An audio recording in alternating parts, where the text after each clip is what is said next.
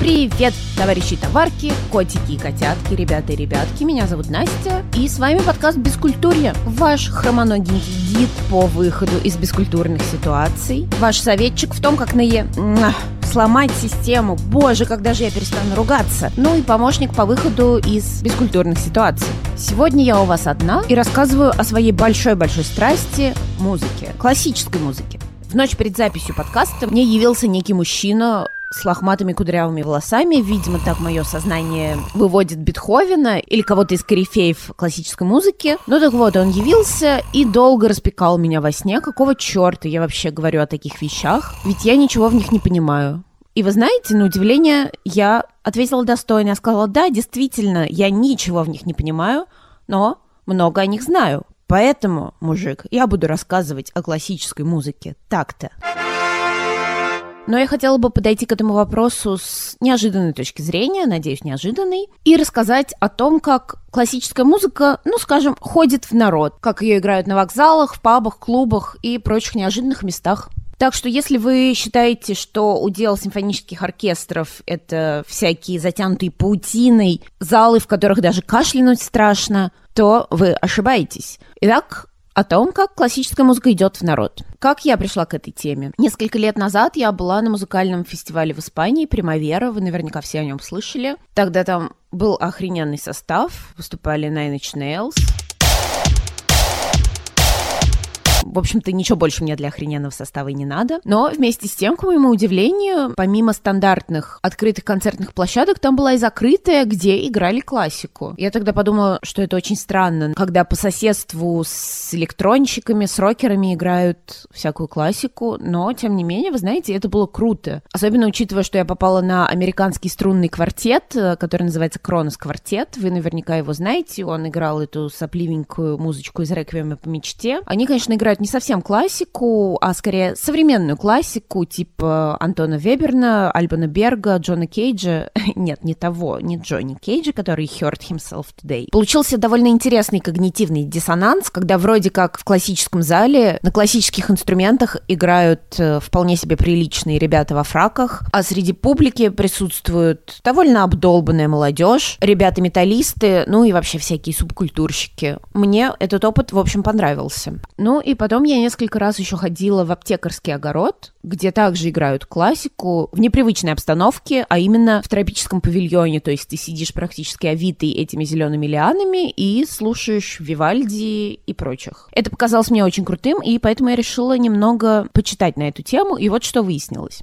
Оказывается, Национальный симфонический оркестр США уже давно промышляет э, кое-чем подобным. Пару лет назад их дирижером стал мужчина с красивым именем Джан Андреа Нозеда. Oh, yeah! И ребята довольно успешно выступили в Вашингтонском клубе Anthem, который вмещает 6 тысяч человек, ну и, в общем, похож на любую типичную площадку, на которую вы ходите на рок-концерты. Ранее там играли всякие чуваки типа The Killers, Queens of the Stone Age, Jack White. Играли они там Бетховена, Гершвина, Бернстайна, ну, в общем, самую такую норм классику, которую может слушать и неподготовленный человек. Ребята сорвали абсолютный аншлаг, и поэтому также выступали в клубе Echo Stage, опять же в Вашингтоне. Там тоже выступают всякие чуваки типа Дэвида Гетта и Диеста. И там они не просто играли классику, а, например, сопроводили того же Баха битбоксом, можете себе представить. Вообще, Джан Андрея Назеда к этому пришел довольно логично, потому что он никогда никогда не чурался современных методов общения с публикой. В прошлом он уже записывал с оркестром BBC классические концерты и выкладывал их в интернет для свободного скачивания, как делал это тот же самый Том Йорк или Трент Резнер. Что же еще сделал этот замечательный оркестр под предводительством столь современного дирижера? Они выступили с Кендриком Ламаром. В интернете можно найти отрывки выступления, например, песню про These Walls. Не уверена, что могу вставлять в свой подкаст все эти песни, не нарушая права, поэтому спою их сама.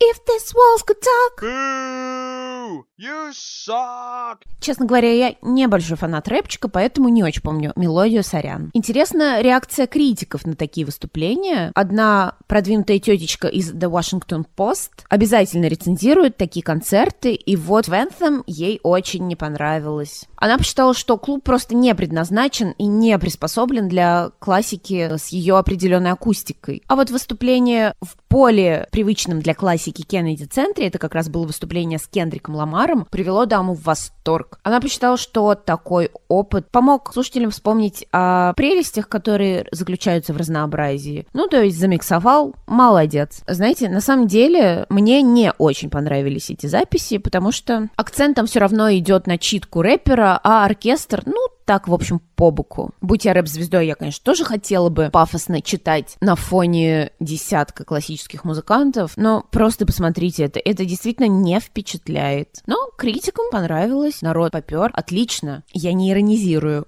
приобщить людей к классике всегда приятно. Ну и, пожалуй, последняя штука про этот самый Национальный симфонический оркестр США. В 2014 году, эх, давненько это было, оркестр дал концерт на железнодорожном вокзале в Лос-Анджелесе под названием Union Station. Ну, большой такой и, в общем, по акустике, мне кажется, примерно как зал для классической музыки. И несмотря на то, что концерт прошел, опять же, офигительно и при большом количестве публики, некоторые критики обвинили Джана Андреа Назеда в излишнем дидактизме, хоть и доброжелательном. Ну, это в том плане, что, например, он объявлял композиции, как следующее произведение было написано человеком, которого звали Бетховен.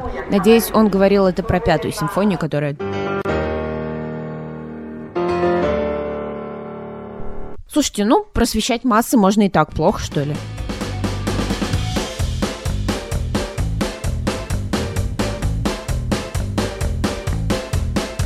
Теперь о других первопроходцах классики в необычных местах. Уже более 10 лет э, в Европе проводится серия концертов под названием Night Shift. Честно говоря, нигде в русскоязычном интернете не нашла про это информации, но давайте считать ее ночной сменой. Ее придумали чуваки из британского оркестра «Век просвещения». «Век просвещения», кстати, довольно интересный оркестр, который как бы своим названием намекает. Там играют музыканты-аутентисты, аутентичные, знаете ведь, да, модное слово, которые э, играют музыку определенной эпохи именно на инструментах того времени. Это очень круто, потому что можно услышать, как действительно звучала классика в те времена. Это особенно, кстати, слышно на струнных инструментах, э, потому что теперь струны делают из всякой синтетики, а тогда струны делали из жил животных, и разница, поверьте, есть. Так вот, эта ночная смена проходит в различных питейных заведениях Лондона и проходит в очень неформальной атмосфере. Музыканты шутят со сцены, до и после концертов играют диджеи, танцы приветствуются. Зрителям предлагается двигаться и даже говорить, и хлопать по своему усмотрению, или не хлопать, и можно бухать, можно выйти, покурить, можно вообще уйти нафиг, если тебе не нравится все это безобразие. И, кстати, я посмотрела статистику, оказалось, что на такие концерты больше всего ходят люди двух возрастных категорий, 25-34 лет и 19-24 трех лет. Я в одну из этих категорий, угадайте, в какую попадаю.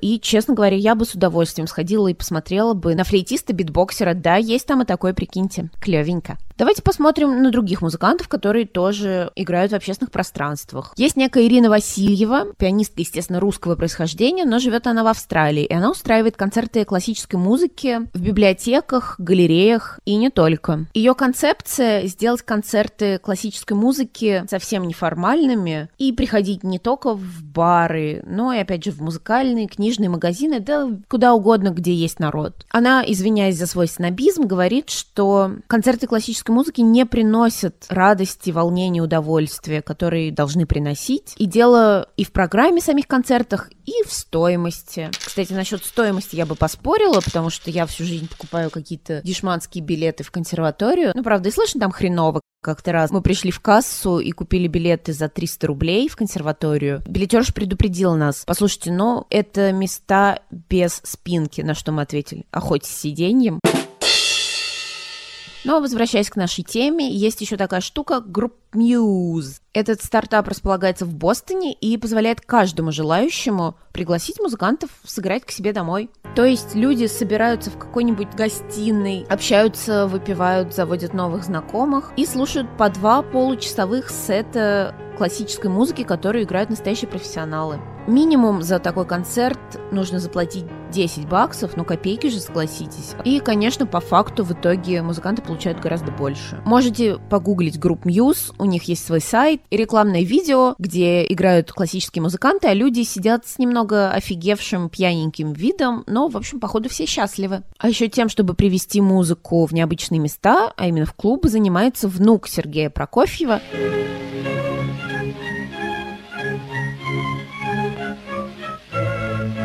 Так вот, внук Сергея Прокофьева по имени Габриэль Прокофьев сам скрипач и также когда-то играл рок-музыку, поэтому понятно его желание объединить все это. И он организовал в Лондоне проект, который называется Non-Classical. Он привозит классическую музыку на клубные площадки Великобритании. У него, кстати, еще есть и одноименный рекорд-лейбл. Так вот, Габриэль говорит, стоит признать, многие композиторы и классические музыканты действительно любят ходить и в бары, и в клубы, ну, простые смертные, как мы. И он считает, что классический мир не должен быть отделен от остального, а должен стремиться к нормальной жизни. Он также приводит в пример композиторов, которые жили лет 150 назад, и они были частью повседневной жизни. Ну, тоже ходили в обычный паб, пабы, и я даже слышала историю, как уличные мальчишки-газетчики распевали арии на улицах, потому что классика тогда не была чем-то таким элитарным, как сейчас. Также Габриэль упоминает, что Моцарт сам снимал помещение и нанимал музыкантов, э, рекламировал свою музыку,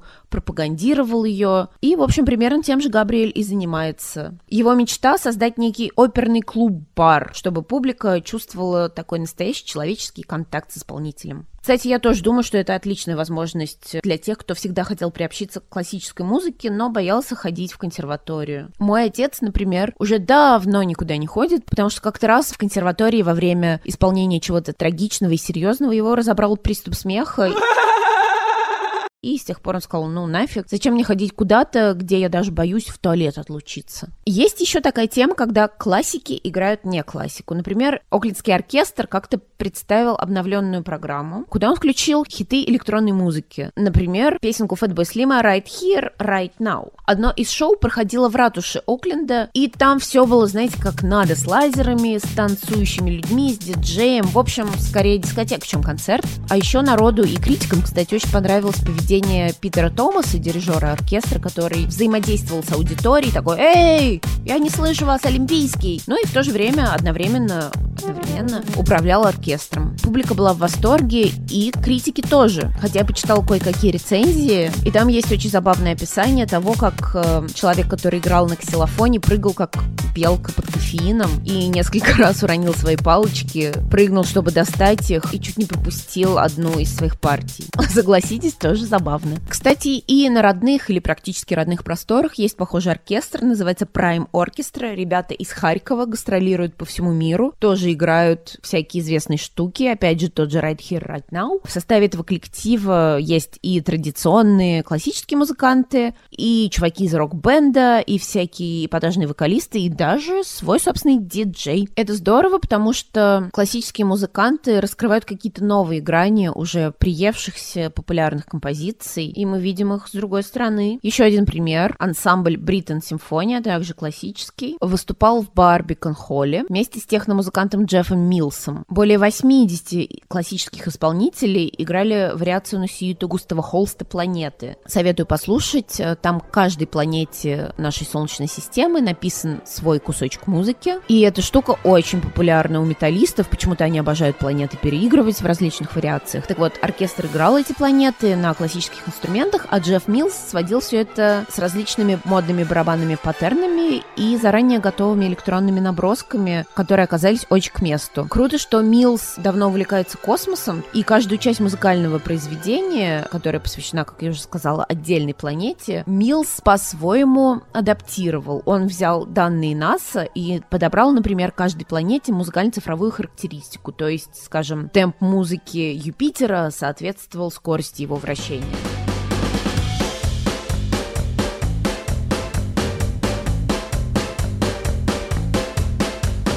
Бывает и наоборот, когда классические музыканты играют современные вещи на своих классических инструментах. Москвичи наверняка не раз видели трио или квартеты, я вот видела их недавно на Новокузнецкой, которые играют всякие популярные штуки типа Мьюз и Продиджи. И с одной стороны, ты вроде бы чувствуешь какой-то испанский стыд, и стыд за себя, что, о боже, зачем я участвую в столь попсовых штуках, почему я стою здесь, дергаю ножкой, головкой, о боже, я уже пустился в пляс, но с другой стороны, а почему нет? Ты послушал в классическом исполнении популярную музыку, возможно, так от тебя откроется дверь к классической музыке. Что еще сказать насчет того, что бывает наоборот? Ну, рэп и рок в филармонии, мне кажется, это не так уже нас удивит. Тот же Джей Зи, например, выступал в Карнеги Холле, и это все не так интересно, да и, мне кажется, бессмысленно. Если классические музыканты стараются привлекать молодежь и приучать людей к классической музыке, то кого мы к рэпу собираемся приучать? Разве что акустика тут будет другая, ну и интересно будет, наверное, послушать все-таки. Да, опять же, того же Джей Зи в Карнеги Холле. Звучать, возможно, это будет по-другому. Но вообще, я считаю, что это примерно как фастфуд и овощи. Овощи нормально есть и сами по себе, а вот фастфуд все-таки употреблять лучше с овощами. Да, и еще одна штука. Я уже говорила, что мне не понравилось сотрудничество Кендрика Ламара с оркестром. Не знаю, то ли у меня предубеждение, ну вот не катит мне рэп с классикой. Например, вы наверняка знаете Уоррена Джи, который читал рэп под князя Игоря Бородина.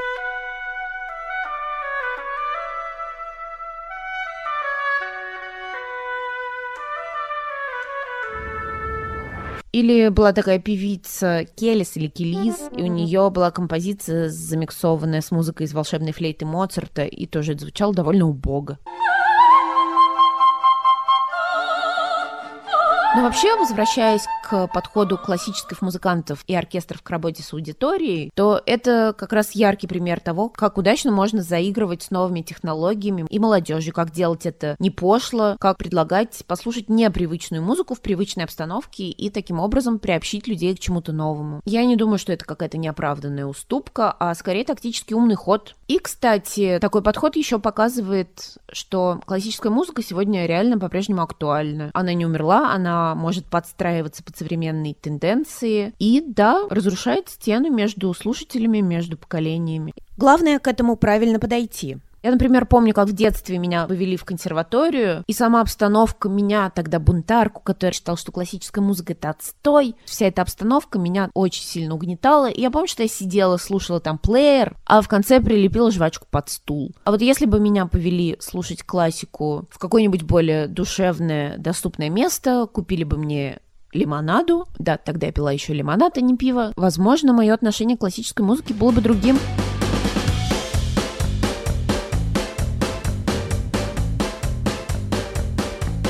Надеюсь, вам было интересно. Надеюсь, вы поставите мне лайки и оставите комменты или напишите на почту подкаст culturelesssobaka.gmail.com что-нибудь хорошее, а может быть плохое, давайте подискутируем. И, кстати, я всегда рада пообщаться с музыкантами, так что если у вас есть что рассказать, приходите, запишемся, я помучаю вас вопросами. Ну, а пока, пожалуй, все. С вами была Настя, подкаст «Без культуре». Пока!